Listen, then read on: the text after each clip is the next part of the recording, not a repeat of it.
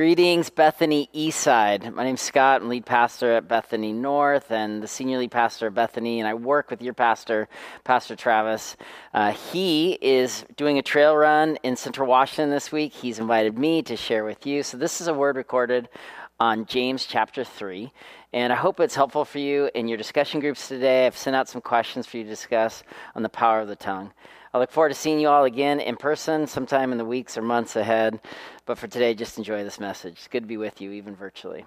Our text today is based on James 3, and this is our scripture reading. Not many of you should become teachers, my fellow believers, because you know that we who teach will be judged more strictly. We all stumble in many ways. Anyone who is never at fault in what they say is perfect and able to keep their whole body in check. When we put bits in the mouths of horses to make them obey us, we can turn the whole animal. Or take ships as an example. Although they are large and driven by strong winds, they are steered by a very small rudder wherever the pilot wants to go. Likewise, the tongue is a small part of the body, but it makes great boasts. Consider what a great forest is set on fire by a small spark.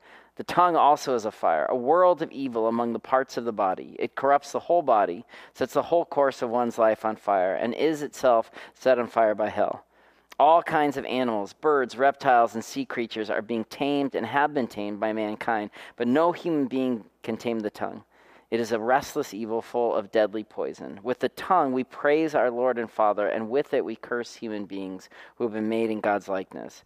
Out of the same mouth come praise and cursing, my brothers and sisters. This should not be. Can both fresh water and salt water flow from the same spring? My brothers and sisters, can a fig tree bear olives or grapevine bear figs? Neither can a salt spring produce fresh water. This is the word of God for us, the people of God. Will you pray with me now? Lord Jesus, thank you for this hard but true word about the power of our mouth and our speech and the way we communicate. And so, God, would you allow us to hear your spirit now um, to encourage and to challenge us to be people following you more closely? We love you, Lord. In your name we pray. Amen. Well, church, it is our fourth series in this series, uh, fourth sermon in the series. Displaced is our series. And uh, our sermon title today is called Speak Words of Life. Words of Life. Uh, many years ago, there was that old adage sticks and stones will break bones, but words will never hurt me, right? And that's foolishness now. Like, nobody believes that anymore. Kids understand this more than any of us. It's not being beaten up that kids worry about, it's words and posts and comments and text strings. Words can't break bones, but they break souls. When I was a kid, in, I was raised not to swear or to curse, and the way we spoke was a big deal in my Baptist home just not swearing doesn't quite make you holy, but I was good at watching my words. And so, junior high, walking home from Jefferson Middle School, some girls put a big wad of gum in my hair and they called me fat. And I'll never forget that experience. And I'm walking home with my buddy, and the humiliation and the anger came spilling out of me, and I began to yell and to curse and to cuss, and I'd never erupted like that. But it's like their curses on me caused an eruption of cursing from me. And obviously, those words were in me. There was stuff that was that kind of was holding on to, but the words of hate generated more hate because critical words steal life. The fact of the matter is, we will speak 20% of our life. The average person speaks 7,000 words a day. That's almost 11 million words a year. It's an incredible amount that we'll be communicating. Words now add in texts and ideas and tweets, and it's important to watch the way we communicate. James, today, in our practical theologian, he says, No one can tame the tongue, but we should aim to focus our words and our speech and our comments and our convictions in a way that speaks life to people. Like those with the real faith in Jesus, says James, will speak life. God cares about how we speak. As Brennan Manning says, either you give life to others in your relationships with them or you drain them of it. And in the life of faith, a faith that displays its love by working for Christ in our actual lives, our speech is the number one indicator of our true belief in Jesus. Jesus, the author of life, wants followers who sound like him. It's interesting in James because Jesus is only explicitly named twice, but it's assumed for James he was the pastor of the Jerusalem church. He's writing to a church now spread out around the Mediterranean because of persecution. And it's like he's saying, You know Jesus, you saw him, you worshiped him, you, you know that he's true. So let's be like him. Let's be Jesus people. And that's the assertion. Like we know Jesus is real, says James, so let's act like that. Jesus would say, words flow from your heart. You can't speak hate if you're grounded in love. Your heart speaks out of your mouth. And so, as we dig into James today, I want to kind of unpack these three key assertions that our words will flow out of humility and not into harm, that our words should flow out of freedom but not into hurt, and third, that our words should flow from obedience but not just about ourselves. So let's unpack this. Let's start number one. Our words should flow from humility, but not into harm.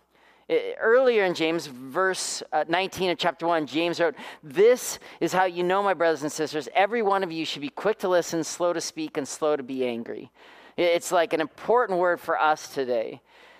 And it's a struggle. So he'll say here in James 3, verse 2, we all stumble in many ways. Anyone who's never at fault, what they say is perfect. And we know only Jesus was perfect. That Greek in verse 2, pateo, means to stumble. We all will offend and stumble. We all do it.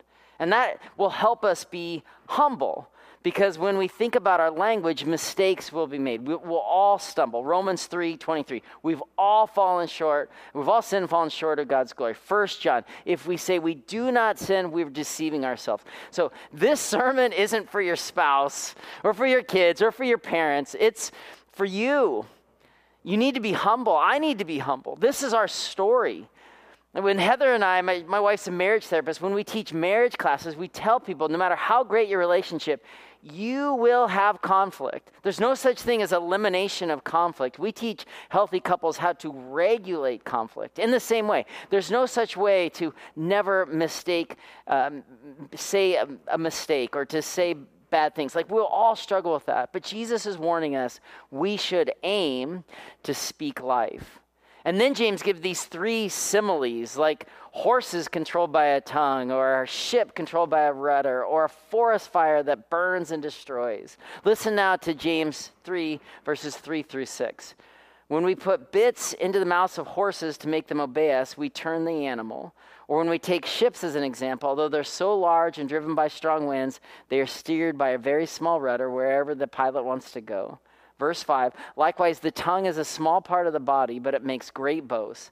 Consider what a forest is set on fire by a spark. The tongue also is a fire, an evil. It corrupts the whole body.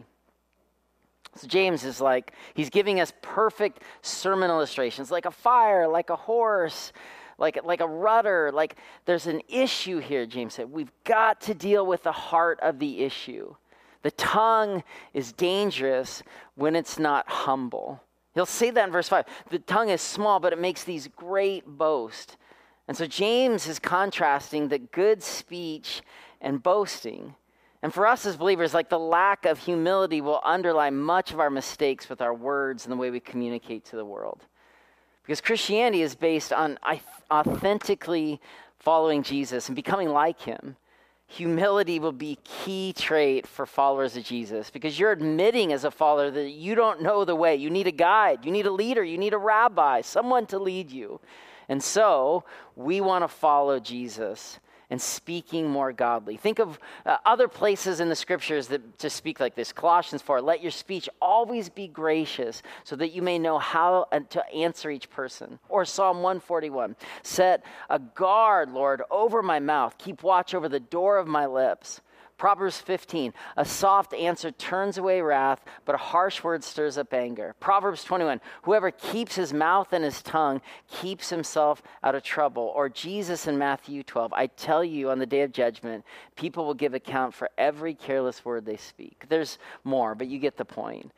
See, the tongue has this incredible capacity to wound at a distance and leave marks that can be unseen but last for eternity. And so faith and action will require humility because we always see ourselves not from our uh, impact, but we see ourselves from our intention. I never intended to hurt anyone. I was just speaking the truth. But with humility, we ask, what are the impact of my words? I have a lot of examples I could tell you in my own mistakes. Recently, we're building a greenhouse. My wife had this great idea. Don't just order a greenhouse, buy a bunch of doors and windows and build one. But ah, we don't really know how to do that. So we're standing in our driveway watching YouTube videos how to build uh, ceiling joists, and we're arguing.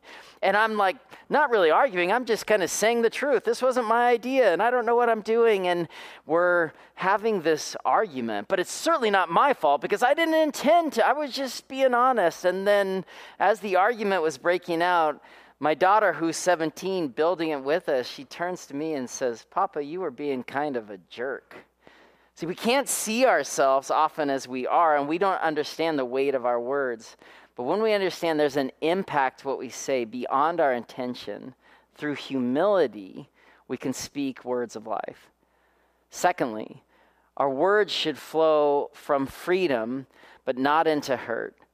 Consider 9 through 12 from James 3. With the tongue we praise our Lord and Father, and with it we curse human beings who've also been made in God's likeness. Out of the same mouth come praise and cursing. My brothers and sisters, James says, this should not be. Can both fresh and salt water come from the same spring, or grapevine bear figs? No, it should not be. Now, this Greek word for cursing, katara, is like a words of evil. It's more than just profanity. Like if you unpack, what is what is James actually talking about when he's like, what is cursing? It's cynicism or criticism or critique or condescension or control or hatred or gossip cursing is like salty water. You can't you can't live on salty water. And as followers of jesus we live under the grace of jesus but sometimes our freedom can lead us to hurt others. We can become enslaved through our freedom. So are we really living into our freedom when we're using words that are enslaving the image of god in others? I think not and James is challenging us here. Christ came to set us free from the traps of this world. He came to set us free to live into his truth. And his spirit enables us to live with this new power source to, to do the word. That's what James is saying. Like, live a life doing the word through freedom. But freedom without love is anarchy.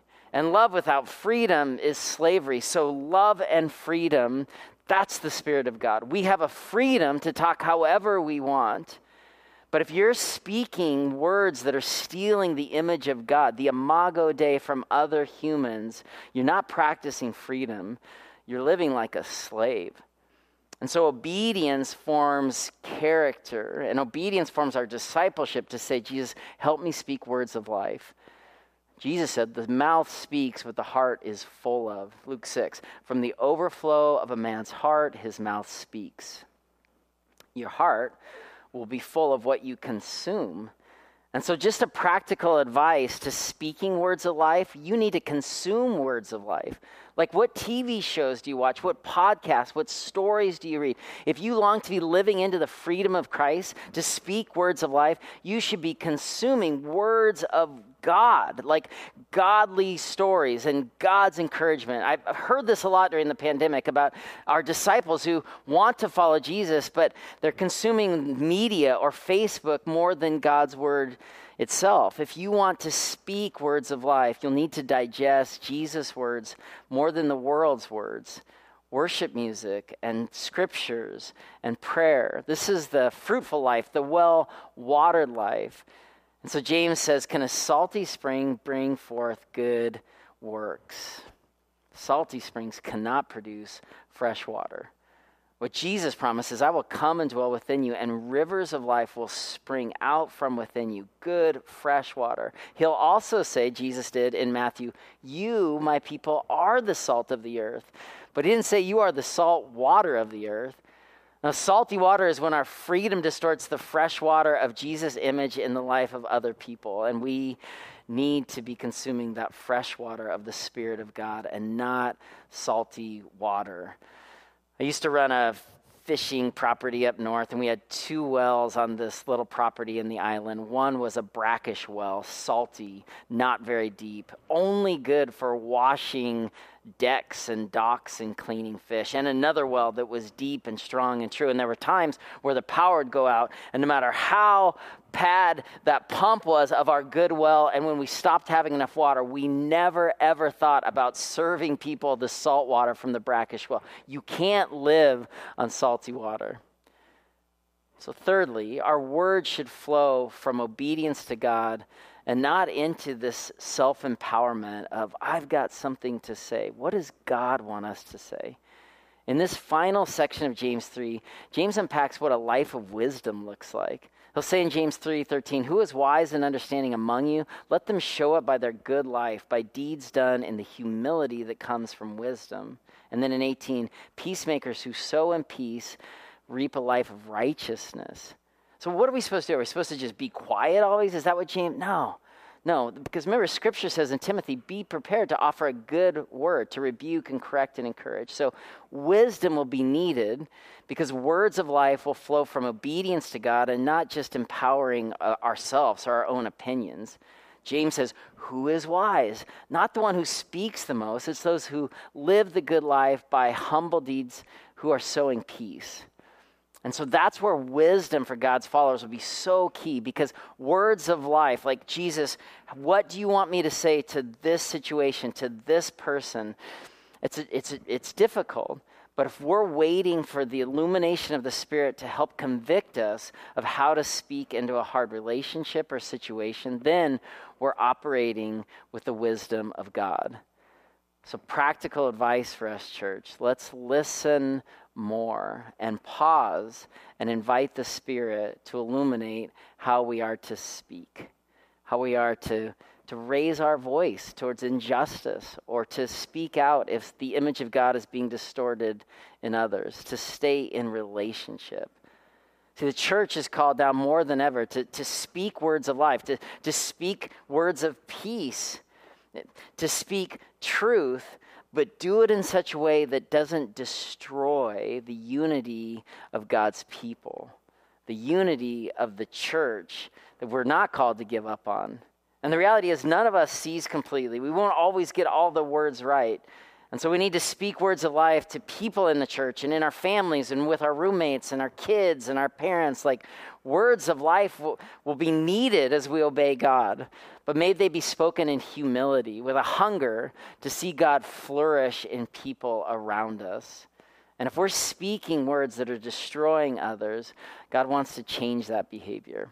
He wants to, he wants to subdue that kind of spirit. Many of us carry words of harm that were spoken over us. And if we're honest, many of us also perpetuate those harsh words in the way we speak to others. I'm not speaking to anyone else in the room right now, I'm just speaking to you, friend. Words can heal, words are powerful. And God wants to restore the way that we speak so that we're hearing Him and speaking His words of life into the world. I mean, isn't it incredible? Like just this week, you might say something to someone else that could be a blessing years from now. Will you speak words of life this week into your home or with your friends or in your church? Or like, will you take that challenge? Like, we're meant to speak life and speak encouragement and speak truth. That the truth is, we are formed in the image of God in order to bear witness to Him.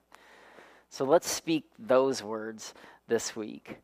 Let's, like James is saying, let's live a faith like that. Let's, let's speak language like that. Last week was all about like faith and works, and you don't have to build a house for somebody. You can just speak words of life. And you can't love others if you're tearing them down. And so this week, how do I move towards more words of life? I'm glad you asked. Like just this week, maybe I'll challenge you with these three things read. Like scripture is important because if you're reading God's words, you'll have God's words in your heart. So read and then reflect. How did my words impact others today? And then act. If you need to say sorry for the way in which you exploded, maybe you say, Can I be forgiven? Like to the Lord and to someone else. This is what words of life. This is what Jesus said, Matthew 5. Blessed are those who make peace, they'll be called children of God. Good words will yield, as James says, the good life. Verse 18 Peacemakers who sow in peace reap a harvest of righteousness. That's what I desire that harvest. I want the harvest full life, and that my words are informed by God's words. When you stumble, remember verse 2 of chapter 3, we'll all stumble. So go back to the beginning and say, I want to be a follower of Jesus who speaks life. Jesus, can you set me free to be an encourager? Ephesians 4:29 says, "Let no corrupt talk come from your mouth, but only as is good for building up others, that it may give grace to those who hear." So, who is somebody that spoke life to you? Who's somebody that spoke words recently, or an, a coach or a teacher? Like, as you reflect upon that, like you are called, church, to be that kind of life truth speaker. Like that's our calling, James is saying. That's the power of the tongue. That is the joy that we get to live in as God's people. Recently, I, I fielded a phone call from Dr. Brenda Salter McNeil. And when I found out that Dr. Brenda wanted to talk to me, I'm like, I must be in trouble. Like, I was like scared, you know? And she's like, No, I need to talk to you. Because, Scott, you're, you know, Bethany is working with Dr. Brenda in this cohort of the Ministry of Racial Justice and Reconciliation. So we're in this training. And she said, I need to talk to you. And so I, I was a little bit nervous, you know. I'm Dr. Brenda, she's a powerful woman, and did I do something? Oh my goodness, you know. And so we get on the phone, and she says, Scott, I see you at times being fearful of your words. See, you're, you're trying to get the words right, but I see you kind of sitting back. And then this incredible thing happened because I don't know her all that well, but she started to just speak life over me. She said, Scott, do you remember in 2018 when we prayed before I came to Bethany before an event? I said, Yeah. She said, When we prayed, the Spirit of God moved and spoke a word over your life to me that you would be used for good in this community. I'm like, trying not to cry on the phone, like, okay, tell me more. This is good. You know, it was a word of life. And she just shared what God had shared with her. And I carried that with me for a week, church, just believing, like, ah, oh, that's who God says I am. Because she had heard it from the Lord and she passed it on to me. So, where do you want to be a blessing this week? Where's a relationship you want to restore because there's been harsh words? Where can you be a peacemaker? Where will you speak words of life? Will you pray with me now? Jesus, thank you so much for this moment to consider these teachings and the warning and encouragement of the power of our tongue. Set us free as your people, God, to speak words of life. We love you, Jesus. In your name we pray. Amen.